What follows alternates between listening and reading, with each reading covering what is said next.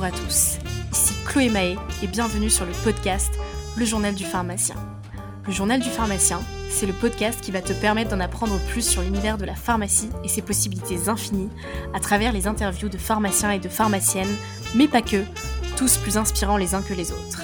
N'hésite pas à laisser 5 étoiles sur Apple Podcast car c'est ce qui permet de faire découvrir notre univers et de transmettre la fierté du métier.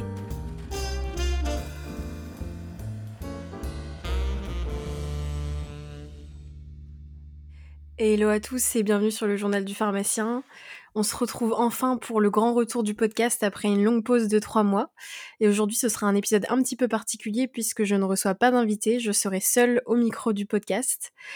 Je vous avoue que en démarrant le podcast, je m'imaginais pas du tout prendre la parole euh, seule un jour parce que je pensais que j'avais rien à raconter. Mais aujourd'hui, ça fait quasiment un an que j'ai lancé le podcast et que je me suis nourrie aussi à travers toutes les discussions que j'ai pu avoir et les personnes brillantes que j'ai reçues. Donc je me lance et je vous partage mon analyse concernant la situation du marché de l'officine en 2022. Alors avant de commencer, je tiens à vous préciser que les réflexions que je vais vous partager aujourd'hui n'engagent que moi.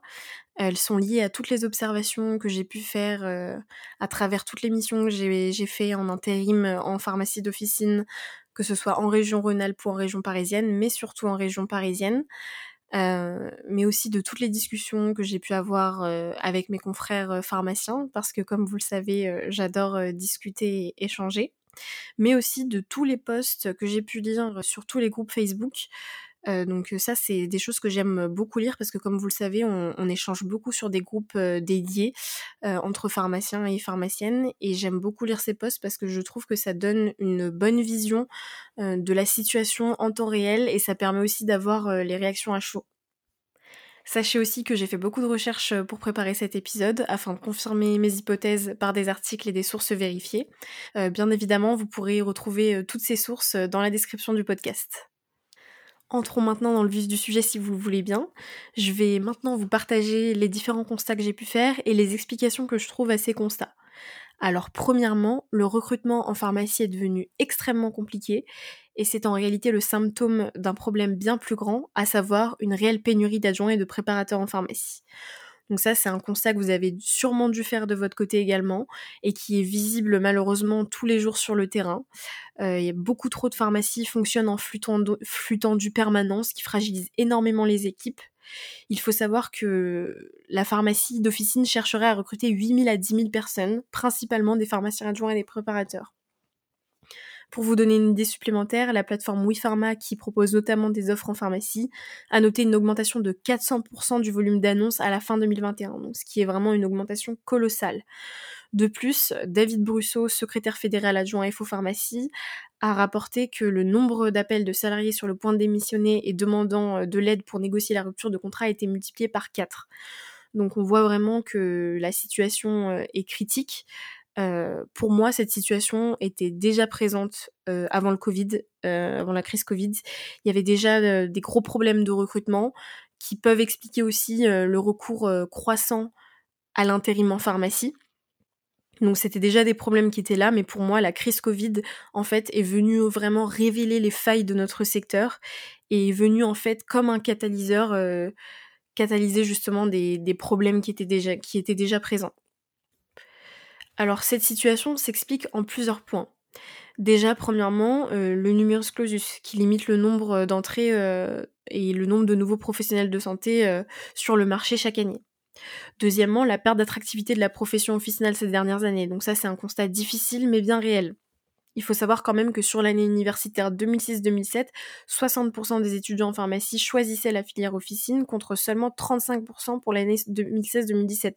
Donc on a quand même une diminution de 50%. Pour ce qui est de la pénurie de préparateurs, on a vraiment très peu de chiffres, hormis les chiffres que j'ai pu trouver et partager dans un dossier paru en décembre 2016 de l'Observatoire régional de l'emploi et de la formation d'Alsace. Euh, et qui évoque que sur la période de 5 ans de 2010 à 2015, on enregistre une baisse de 23% du nombre d'inscrits en première année à la formation de préparateurs.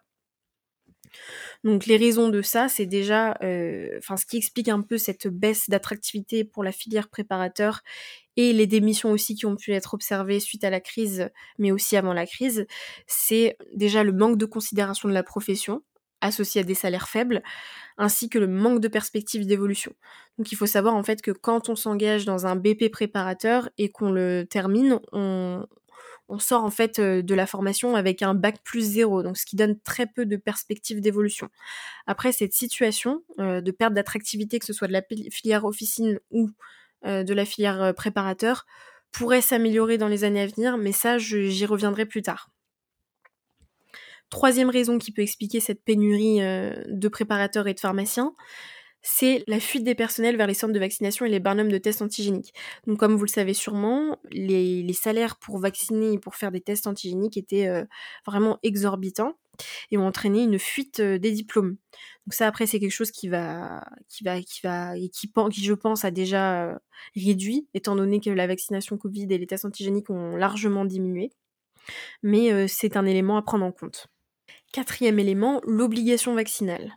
Euh, contre la Covid. Donc ça, il faut savoir que pour l'heure, on ne connaît pas encore euh, l'impact réel de cette obligation vaccinale sur les effectifs de la pharmacie. Cependant, cependant, d'après les chiffres de la Fédération pharmaceutique de France, en septembre 2021, 5% des personnes travaillant en officine n'avaient toujours reçu aucune dose de vaccin Covid et 15% des officines présentaient au moins un salarié non vacciné contre la Covid. Donc ça, étant donné que les pharmacies fonctionnaient et fonctionnent déjà en effectif tendu, on se doute quand même que ces chiffres ont très certainement leur rôle à jouer dans la situation actuelle. Ensuite, dernier point, euh, eh bien les, burn-out et les dépressions. Donc euh, ça, euh, faut quand même savoir que ça fait deux ans que les pharmacies sont sur le front, qu'on est en première ligne, qu'on absorbe les angoisses des patients qui sont parfois agressifs. Il faut quand même savoir que nous étions le seul professionnel de santé disponible lors du premier confinement et donc les premiers exposés. On a dû relever le défi de la vaccination Covid de masse, des tests antigéniques, et c'est un défi qui a été relevé avec brio par les pharmaciens. Euh, donc la profession en ressort grandie, mais, usée, vraiment usée. On se souvient quand même de la lettre ouverte de cette préparatrice en janvier 2022, justement, qui, expliquait euh, l'enfer des tests antigéniques. Sans parler aussi de toutes les modifications de recommandations sanitaires. Euh, vraiment, pendant cette période, une semaine sans travail à la pharmacie et on était déjà dépassé, quoi. Après, pour nuancer ces propos, je tiens quand même à dire que cette situation n'a pas que du mauvais comme je vous le disais, on a vraiment relevé le défi avec brio et ça a permis à la population générale de prendre conscience de notre rôle et de notre valeur. Euh, je pense que le pharmacien a vraiment repris sa place de professionnel de santé de proximité. Ça a renforcé la relation et surtout la relation de confiance qu'on pouvait avoir avec les patients. Donc, je pense qu'il y a vraiment eu une, prise de conscience globale, euh, que ce soit de la population, des pouvoirs publics, mais aussi des pharmaciens eux-mêmes, qui, se, qui, je pense, euh, ont pris conscience également de leur importance, même s'ils le savaient déjà.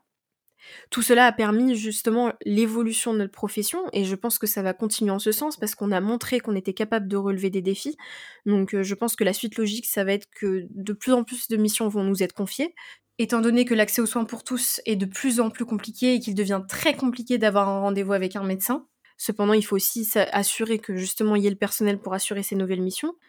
Donc on voit bien que notre profession va continuer d'évoluer dans le bon sens. On a par exemple l'avis de la HAS qui a été rendu euh, fin janvier 2022 et qui donne un avis favorable à l'élargissement de nos compétences vaccinales. Donc qu'est-ce que ça implique? Eh bien cela veut dire que nous aurons le droit de vacciner pour des pathologies autres que le Covid ou la grippe. Donc pour résumer ce, qui a été partagé juste ici, on a un recrutement difficile et une pénurie de soignants qui peuvent s'expliquer par plusieurs points d'une part le numerus clausus et la perte d'attractivité euh, de la filière, euh, enfin de la, de la profession officinale ces dernières années, et d'autre part la fuite des personnels vers les centres de vaccination et de tests antigéniques, les burn-out et les arrêts de travail qui en découlent, voire les démissions, et l'obligation vaccinale contre la Covid. Cette pénurie de soignants nous amène à un deuxième constat, à savoir l'explosion des salaires à l'officine. Donc pour ce qui est des pharmaciens, il faut savoir qu'aujourd'hui, un pharmacien en intérim peut prétendre à un salaire qui va jusqu'à 30 euros de l'heure contre environ 25 euros auparavant. En CDI, j'ai pu observer que dès la sortie de fac, on peut prétendre à un salaire à coefficient 550, soit 2800 euros net en région parisienne. Il faut aussi savoir que cette, euh, cette augmentation des salaires a été entérinée de façon légale, puisqu'il y a eu un arrêté qui est paru au journal officiel le 3 mars, entérinant justement une augmentation du point officinal d'une valeur de 3% et qui est effective depuis le 16 mars. Pour ce qui est des préparateurs, un préparateur en intérim aujourd'hui peut prétendre à un salaire de 21 euros. Heu, depuis, j'ai vu passer une annonce, sur un groupe Facebook, heu, qui proposait une rémunération de 2 300 € net pour un préparateur. Alors qu'il y a 10 ans, on était plutôt sur du 1 500 € net. Heu, il faut savoir aussi que cette annonce proposait, heu, un planning sur 4 jours par semaine avec les samedis libres. Donc je trouve que ça, c'est vraiment révélateur de ce qui se passe actuellement. À savoir que là, heu, on a aussi la façon de travailler qui change ou va changer, avec des propositions de planning aménagé. On voit aussi avec le télétravail en entreprise qui a largement séduit, et la semaine de 4 jours aussi qui commence à arriver avec de plus en plus de PME qui testent ce nouveau dispositif. Troisième constat qui est lié aux 2 constats précédents, l'inversion du rapport de force à l'officine liée à un très grand nombre d'offres d'emploi et très peu de préparateurs et de pharma disponibles. Donc je m'explique. Heu, comme comme je l'ai dit juste avant, il est très difficile de recruter. Lorsque la pharmacie perd son employé, elle n'est absolument pas sûre de pouvoir remplacer ce salarié. Donc ce que ça provoque, heu, concrètement, c'est que les salariés savent très bien qu'ils ont pléthore d'offres et qu'ils peuvent travailler n'importe où, surtout en région parisienne. Là, ce que je dis, c'est vraiment valable pour la région parisienne. Je pense qu'en province, c'est pas du tout la même chose. Si, heu, on n'est pas, heu, bien au travail, je pense que c'est beaucoup plus compliqué de changer. Mais en région parisienne, il y a aucun problème, il y a énormément de pharmacies en demande, donc si le salarié ne se plaît pas, là où il travaille, il peut, heu, il peut partir très facilement et trouver ailleurs. Donc on voit très clairement qu'on assiste à une réaction en chaîne, comme des dominos qui tombent et entraînent le suivant. On a une pénurie de soignants qui entraîne une hausse des salaires et une inversion des rapports de force à l'officine. Pour continuer sur une perspective euh, plus optimiste, je vais vous parler de l'autre phénomène concomitant à tous les constats que je viens de vous exposer, à savoir la valorisation du métier de pharmacien et de préparateur associée à une reprise d'attractivité du secteur officinal. Donc ça, c'est vraiment quelque chose que j'ai commencé à observer euh, depuis plusieurs mois. J'ai remarqué que de nombreux pharmaciens de mon entourage euh, se reconvertissent euh, vers la filière officine. Certains se reconvertissent même juste après avoir obtenu leur diplôme de pharmacie spécialité industrie. Donc, c'est-à-dire qu'ils ne passent même pas par la case du premier emploi en industrie et se reconvertissent directement. Donc, moi, en observant ça, j'ai émis l'hypothèse justement de cette reprise d'attractivité du secteur officinal donc lié à la revalorisation de nos, compétences euh, post-crise et à l'augmentation des salaires. Vous vous rappelez, j'avais posté une, story Instagram il y a quelques semaines, euh, vous parlant justement de, ce constat que je faisais de reprise d'attractivité euh, de la filière officine. Et justement, vous avez été nombreux à m'envoyer des messages et à me répondre que vous vous étiez reconvertis.